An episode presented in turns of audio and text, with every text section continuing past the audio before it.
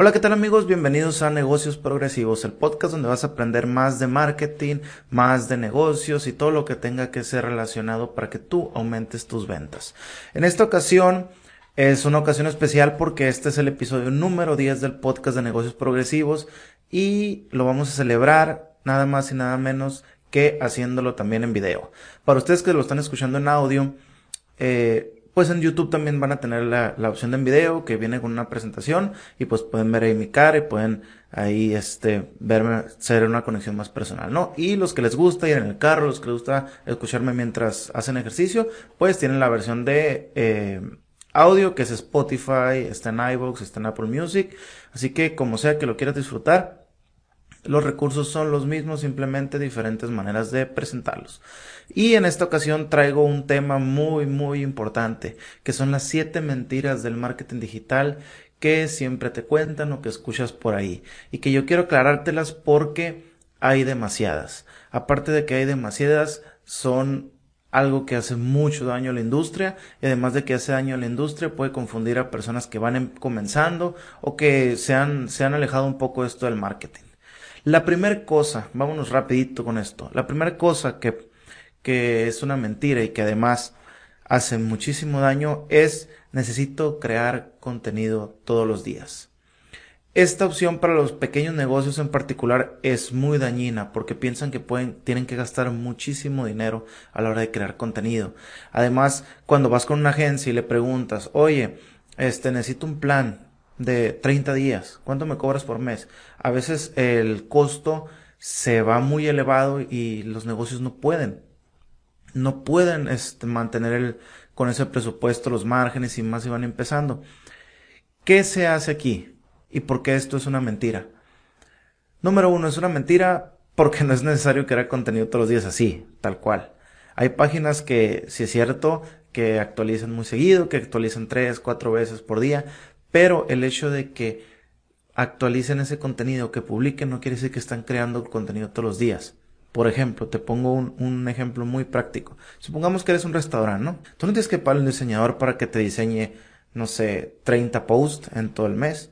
Simplemente puedes documentar cómo se hace tu platillo especial, eh, cómo, quiénes son las, las meseras que te van a atender, quién es el equipo de cocineros, eh, cómo se prepara, no sé, una malteada que tengas especial, en lugar de crear, documentar todo lo que exista en tu, en tu entorno del negocio. La gente le gusta mucho escuchar historias y las redes sociales para eso son, para escuchar historias, para ver personas siendo reales, no siempre tener el banner de que compra esto, somos los mejores, las mejores promociones. También el contenido de cuenta historias vale y vale muchísimo. Y no porque los diseñadores sean malos o porque no quieran que tengan trabajo, que no contrates uno, sino que no tengas ese miedo de que tienes que crear contenido siempre, puedes documentar, agarra tu teléfono, agarra tu teléfono, tu celular y graba.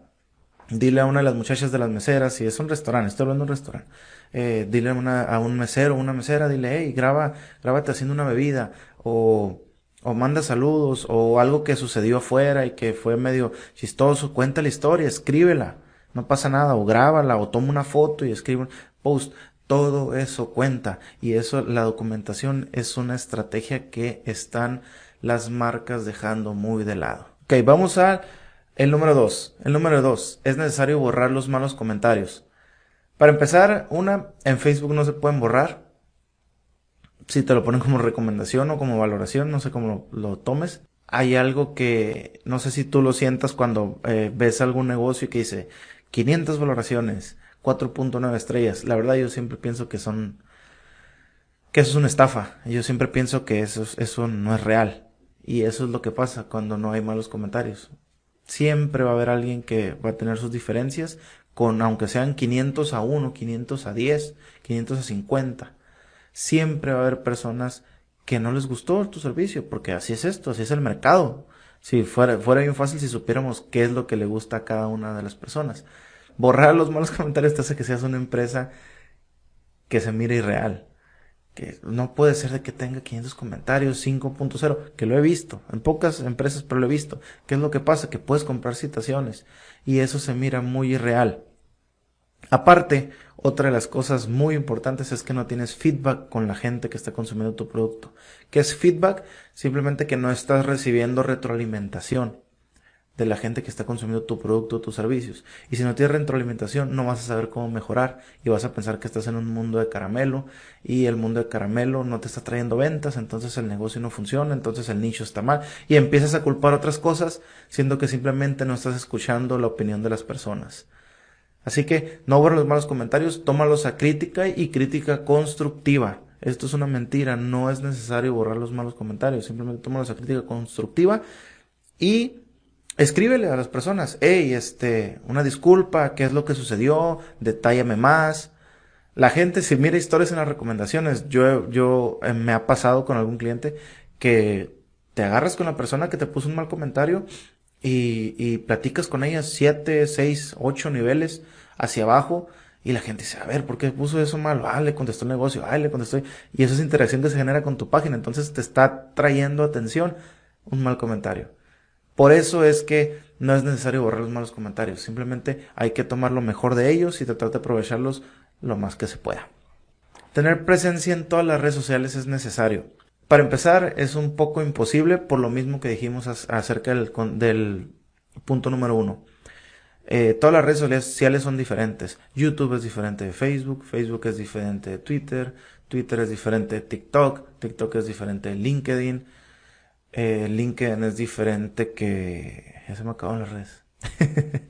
Imagínate que tuvieras a Instagram, se me está olvidando, que tuvieras una estrategia para Instagram, para YouTube, para Facebook, para Twitter y para LinkedIn. Vamos a suponer, o para TikTok, si, eres un poco un negocio un poquillo más emergente.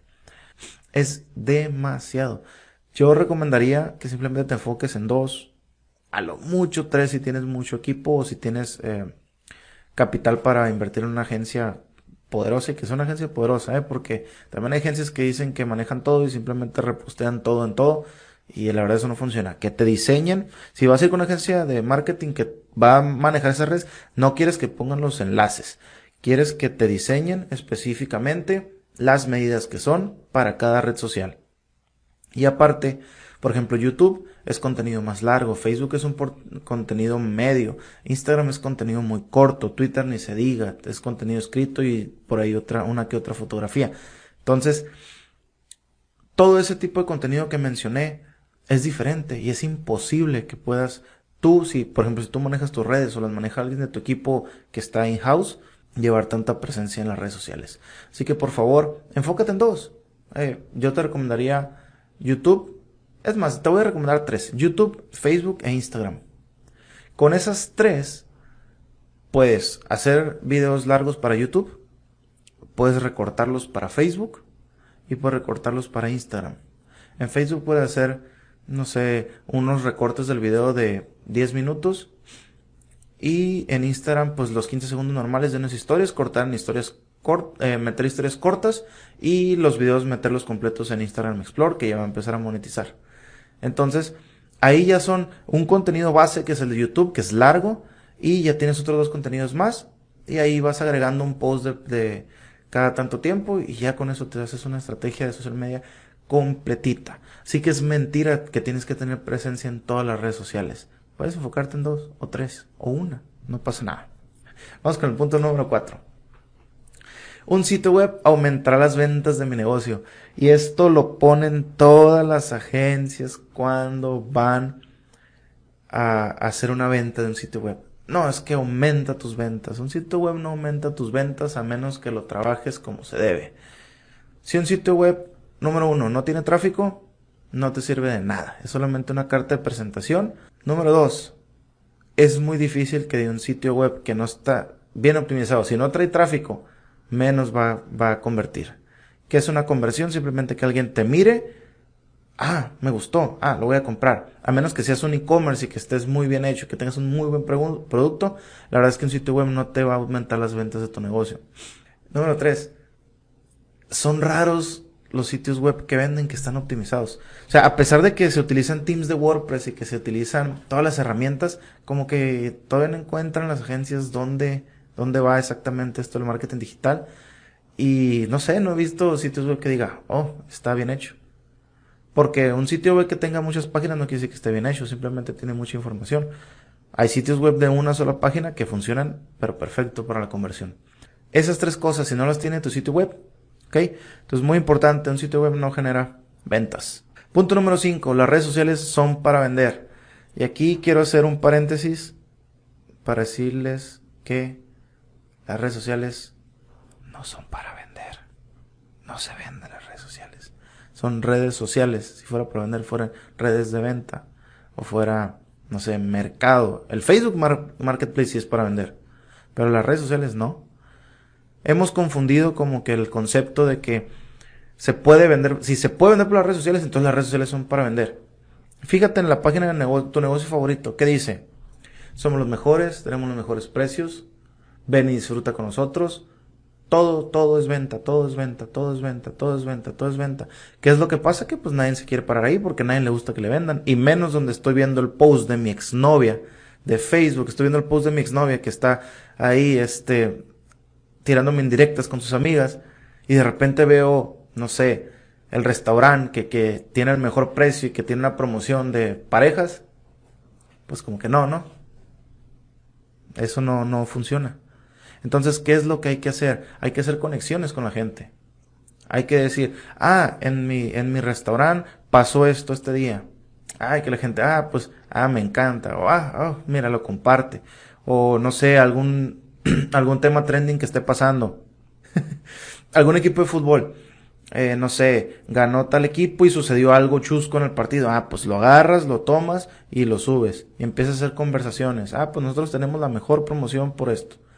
Ya que se hizo el contacto, ya que se hizo la conexión. Pero no llegas y parece un periodo, parece un clasificado las redes sociales. Eso es, parece un clasificado las redes sociales de las páginas de las páginas de los negocios. Un clasificado, vas hacia abajo y soy el, somos los mejores, tenemos mejores precios, aquí se da la misión, la visión. Es más, son como versiones de la, si no es post de venta que tenga precio, es como la misión y la visión, versión 2, 3.0, 4.0, 5.0, y así se van. ¿Qué es lo que pasa? Que el algoritmo no les favorece y pues la gente no quiere interactuar con eso, la gente no le importa tu visión o tu misión. La gente ya sabe que está ahí, si se lo repites no, no le interesa, eso es para ti, eso es para tu empresa. Eso es para la gente que trabaja contigo, no es para, no es para el consumidor final. Y hay gente que lo utiliza para comunicarlo en las redes sociales.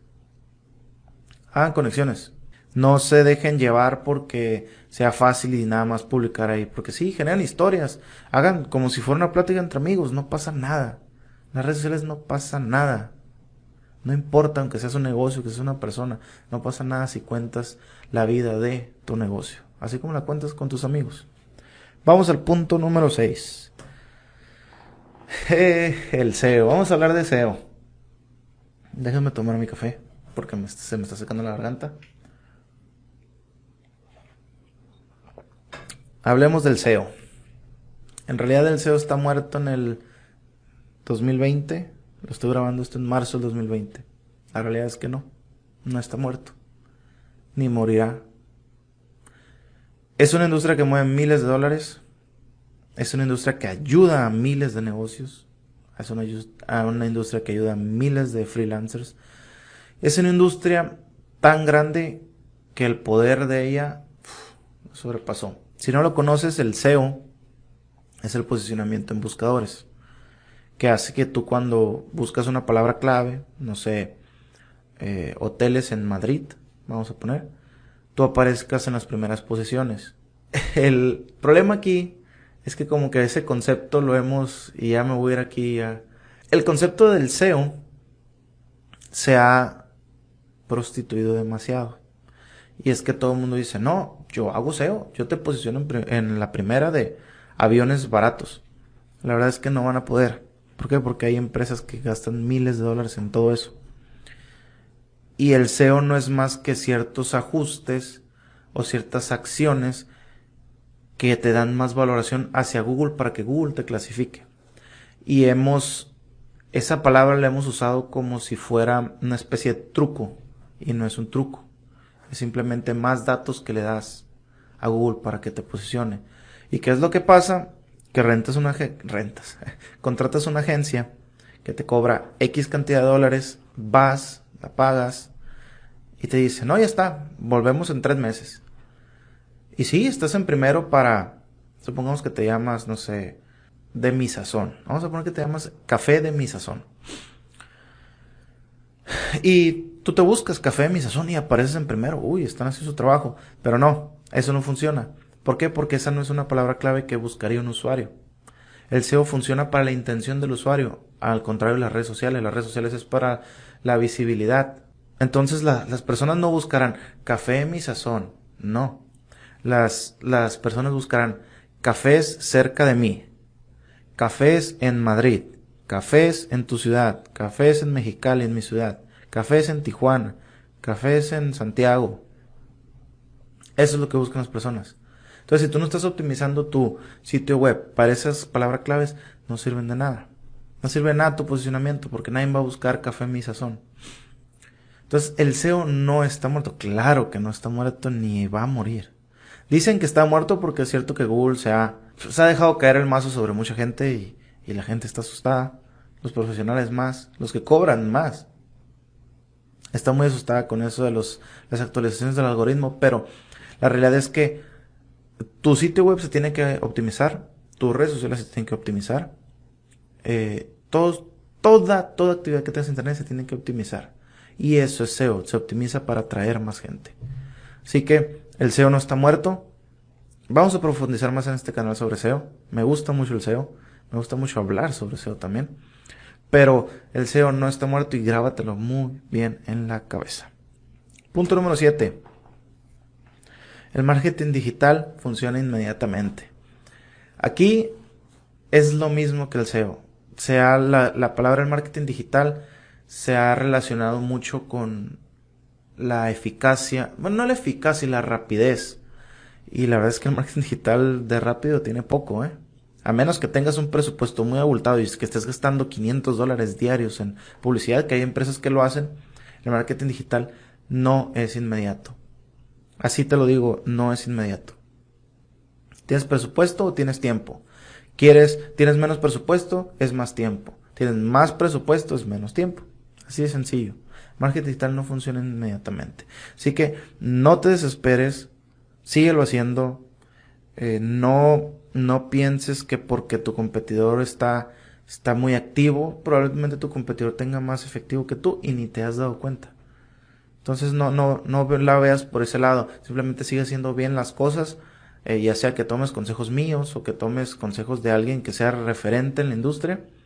Y les voy a regalar otro tip que no viene, que es un bonus y que es para reflexionar y aquí voy a que es muy importante transmitirlo y que ustedes lo entiendan, al igual que yo decirlo, porque al enseñar se retroalimentan más las ideas es que muchos negocios dejan siempre el marketing hasta el final. Tienen su local, tienen sus empleados, tienen sus insumos, tienen su administración y si les queda dinero, hacen marketing. Pero realmente, así como estas cuatro que te mencioné, tienen que ser parte. El marketing tiene que ser parte y parte crucial. Es más, yo diría que necesitas un, no sé, 60-40. 60 en gasto de marketing y 40 en gastos de administración. Sé que es muy difícil y que muchas empresas lo ven como que, o sea, lo pensarían. Si yo les dijera eso, si yo voy con el negocio de la esquina y yo le digo, a ver, 60-40, 60 para marketing, 40 para, para administración, me dirían que estoy loco. Pero la realidad es que hay que atraer ojos, hay que tener clientes y eso es lo que hace el marketing. El marketing atrae, bueno, es una atracción de la gente hacia ti. Atrae ojos que te miren, que ven, ah, ¿qué está haciendo? Ah, ¿quiénes son? Ah, ¿qué hacen? Ah, ¿qué productos tienen? Ah, ¿qué cosas venden? Ah, ¿qué historias comparten si es que estás haciendo el marketing de contenidos bien? Eso es el marketing. Y muchas personas lo dejan como que, ah, no, eso es publicidad, eso, eso, eso no, ya es al final. A ver si no. Al contrario, de hecho debería ser primero que todo lo demás. Y si tú estás en esto del, si tienes un negocio para empezar, 60-40, ¿eh? Pero si estás en esto del marketing digital, por favor, transmite este mensaje. El marketing no es si sobra. El marketing es un, se dice en inglés must have. No, así no se pronuncia. es un, se debe tener sí o sí. Presupuesto de marketing siempre debe haber, y más si es de marketing digital. Y inviertan en Facebook Ads, en Instagram Ads, en YouTube Ads, en Google Ads, en todo lo que sea Ads. Siempre que sea bien optimizado y siempre que sea bien específico al, al nicho en el que te vas a dirigir. Así que tu cliente ideal, transmítelo a las campañas sociales y vas a ver qué clientes no te van a faltar, porque el mercado es inmenso, simplemente que no sabemos cómo atraerlo para que pueda convertir en nuestro negocio. Y pues eso sería todo de mi parte. Si no me conocías, me presento, soy Luis Gagiola. Tengo un podcast que se llama Negocios Progresivos. Tengo un sitio web que se llama Negocios Progresivos donde compartimos contenido y por ahí tenemos algunos cursos que te pueden ayudar.